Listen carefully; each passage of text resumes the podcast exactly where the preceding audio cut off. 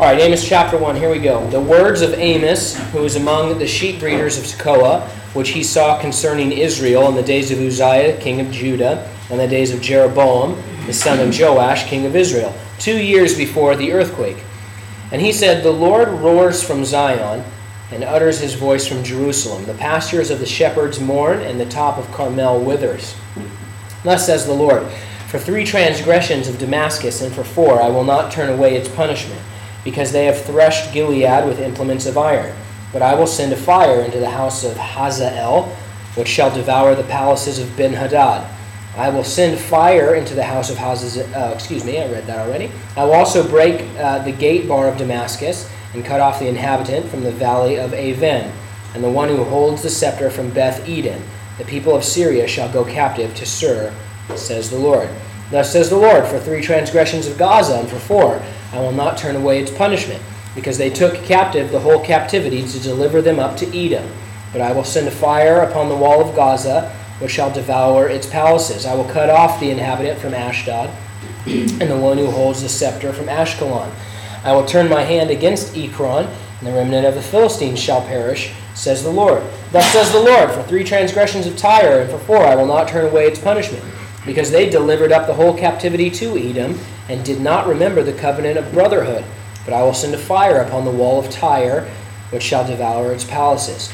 Thus says the Lord, for three transgressions of Edom, and for four I will not turn away its punishment, because he pursued his brother with the sword, and cast off all pity.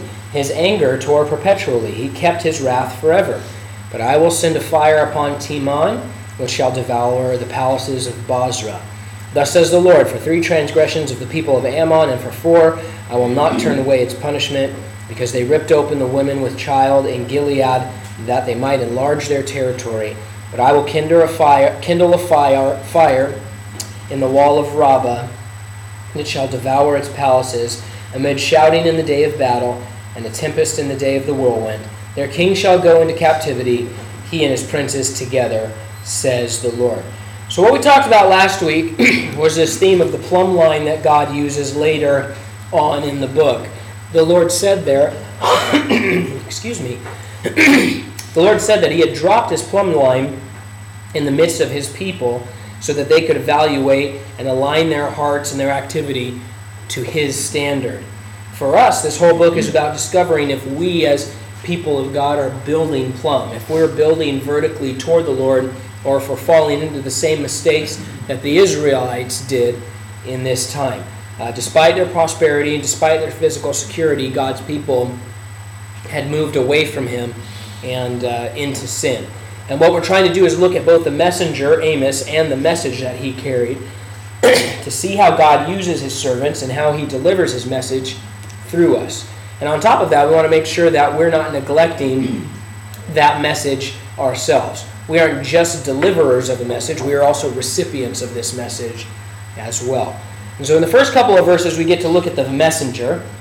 Amos, we're told in verse 1, was a sheep breeder from Tekoa, which was in the southern kingdom of Judah. We find out later in chapter 7 that he also tended fig trees, or your translation might say sycamore trees when we get there. Uh, he was not a prophet. He was not the son of a prophet. He didn't go to prophet school. He didn't go to missionary school.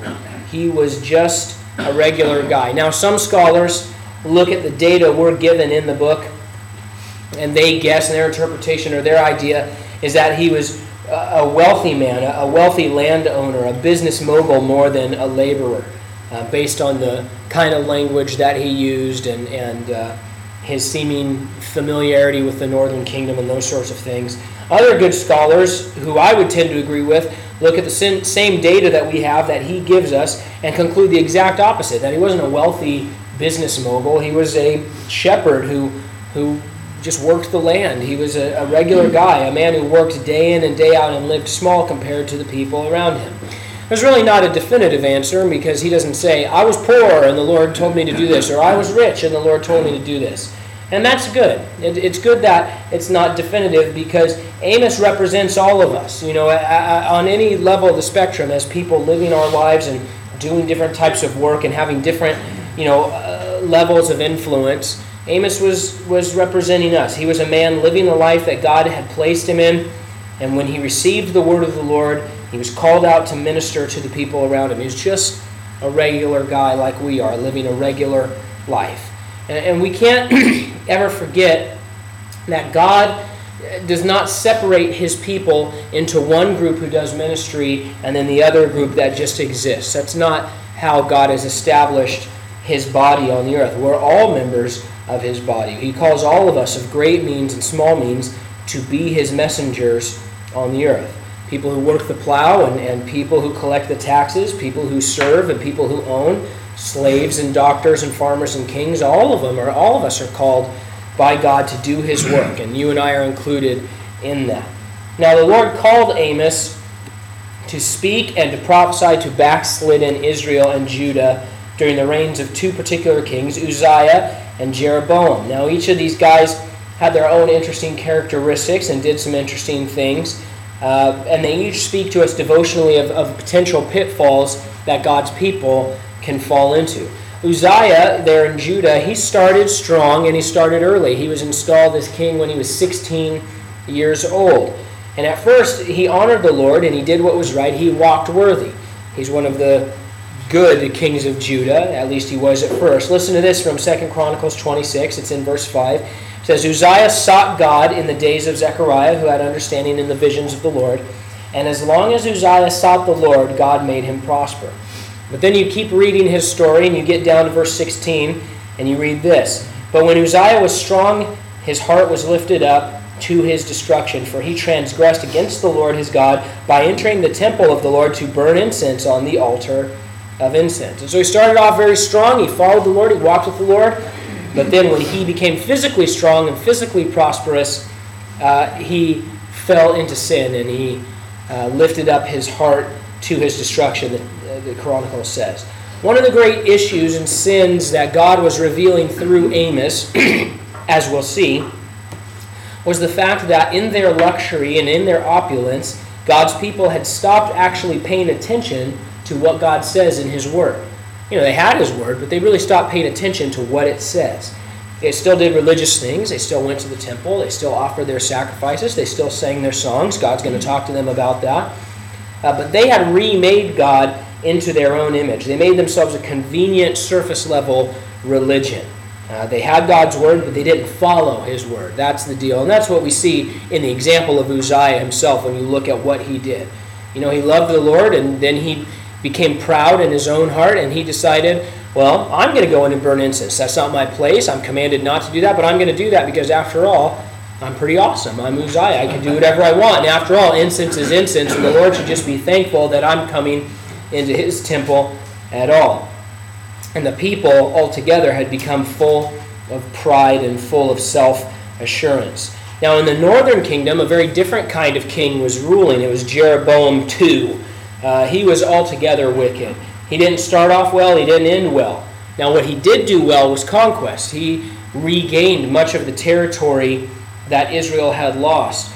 Uh, because of the affliction that the Israelites in the north had suffered, God says in 2 Kings, you can read all about this in about 2 Kings 14.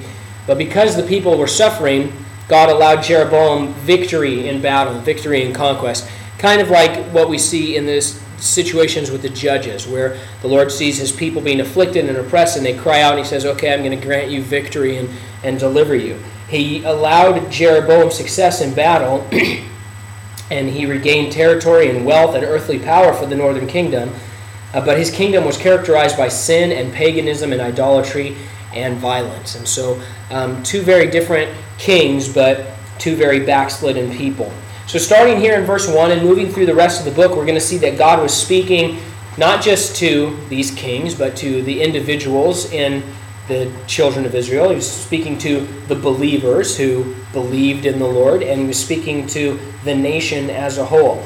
And here's this is how he spoke. Look at verse 2. It says, The Lord roars from Zion and utters his voice from Jerusalem. Uh, God was speaking loud and clear. He was roaring like a lion, Amos said. That's what he loves to do. Throughout the scriptures, we find that our God is not a God who is far away, but he is near to us. Uh, and he speaks loudly. He roars like a lion. In this verse, it says that he roared from Jerusalem, from Zion. Now, at that time, of course, Jerusalem was the earthly habitation of God's glory, and that's where he dwelt on the earth.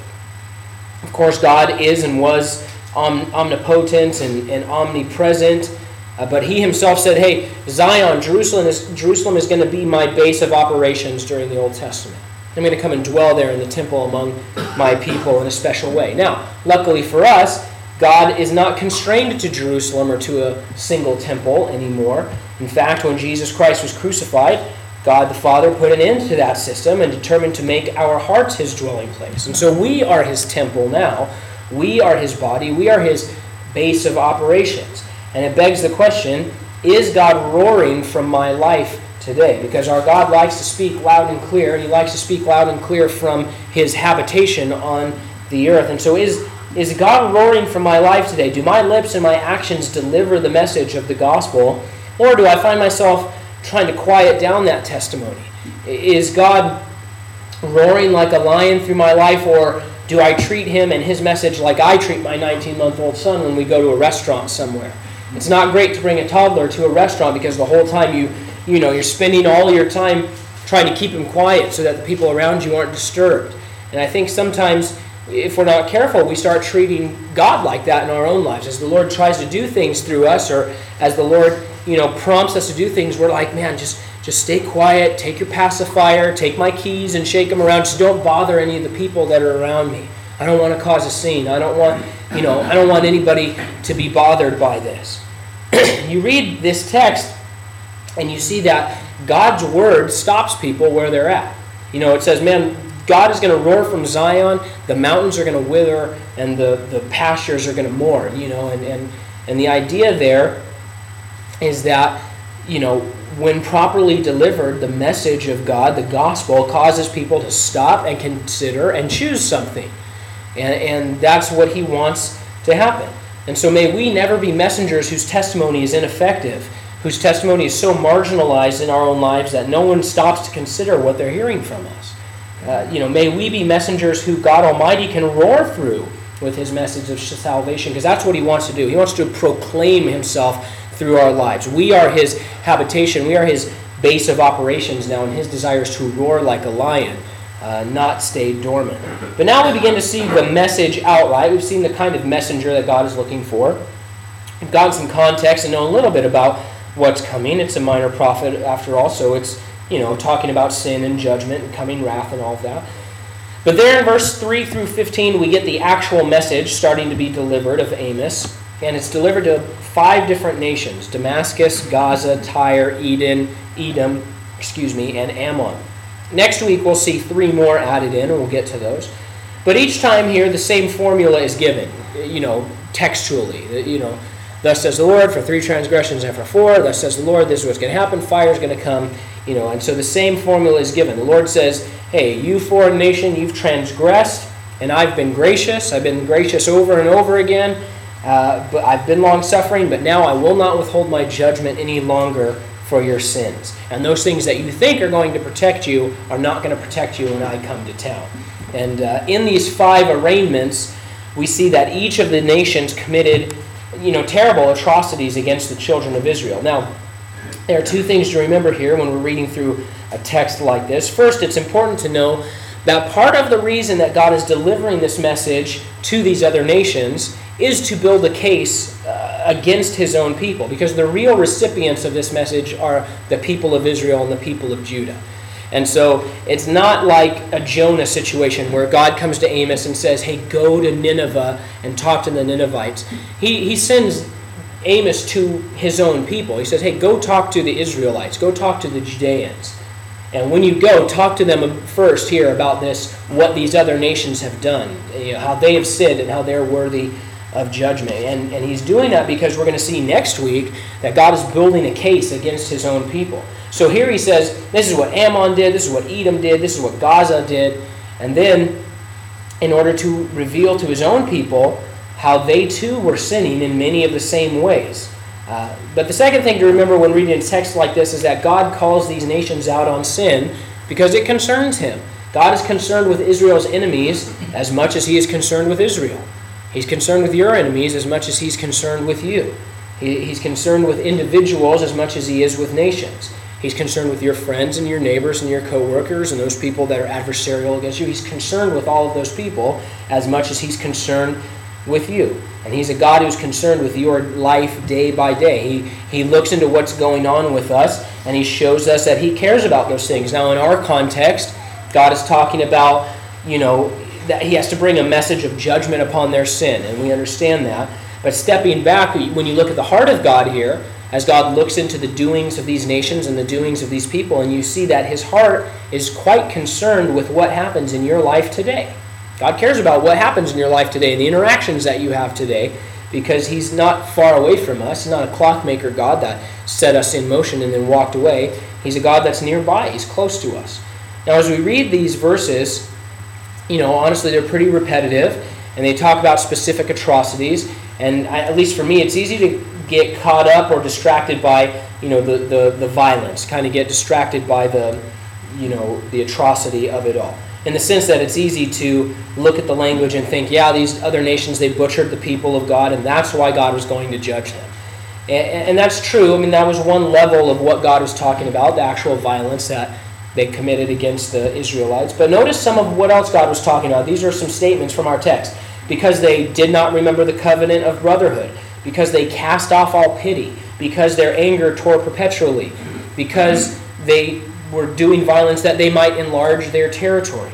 And so God is talking to these nations, and He's going to talk to His own people as well about more than just violence and bloodshed, even though those are terrible things. He's also talking to them about greed and their anger and their lack of compassion or their lack of pity. He's going to talk to them about ill gotten wealth and breaking of brotherhood.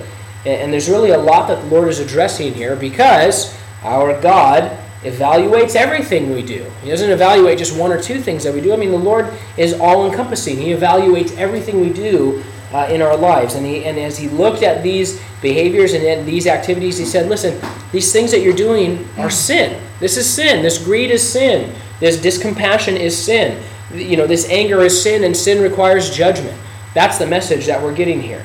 And here's where it comes home to us God's attitude concerning these sins has not changed.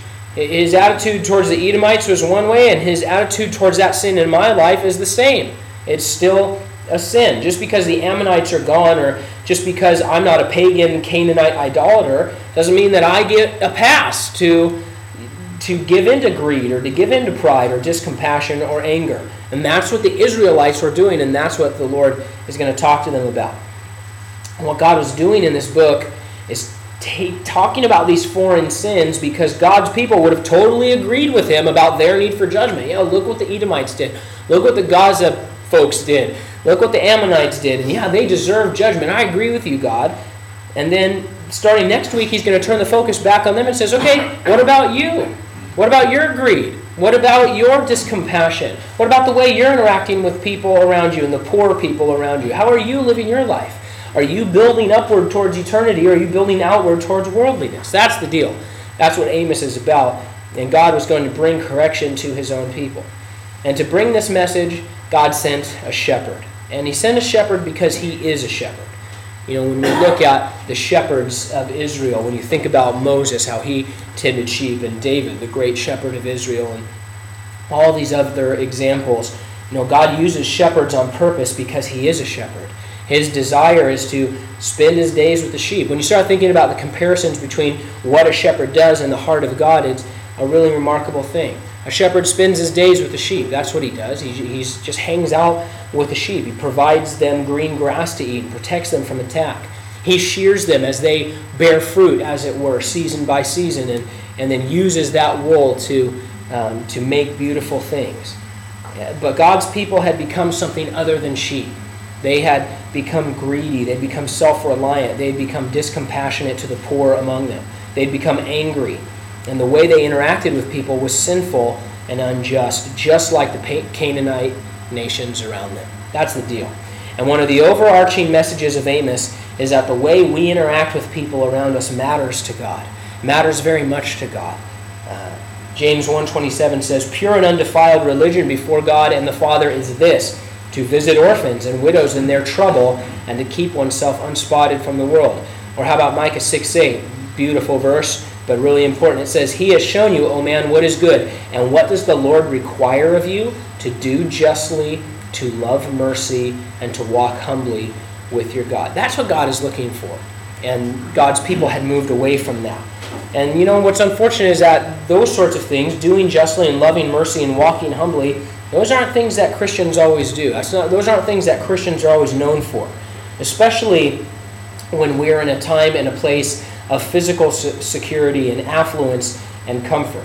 Now, when people outside of God's family don't walk justly and don't walk humbly, you know, we're incensed. Look, you know, look at that corruption and look at that greed and look at that anger. Uh, and, and rightly so, because God has given value to human beings and we should treat each other accordingly. But as was the case in Amos, God's people, all of us need to make sure that we have not become trapped by these same sins as well. Because God's attitude hasn't changed, and we find ourselves today in a situation very similar to that of the Israelites of this time a, a place in a time of security and affluence and comfort. The sins we're talking about may not bear fruit as violently as they did in the case of the Ammonites the Edomites. We're not going around killing women with children to enlarge our territory. Uh, but the sins that God is talking about, the greed and the anger and the discompassion, uh, they still have to be dealt with because they will still bring destruction into our lives. And God is a God who corrects those whom He loves, His people who He desires to shepherd. God's message has been given to us. We have to receive it and then carry it and allow the Lord to roar through our lives today.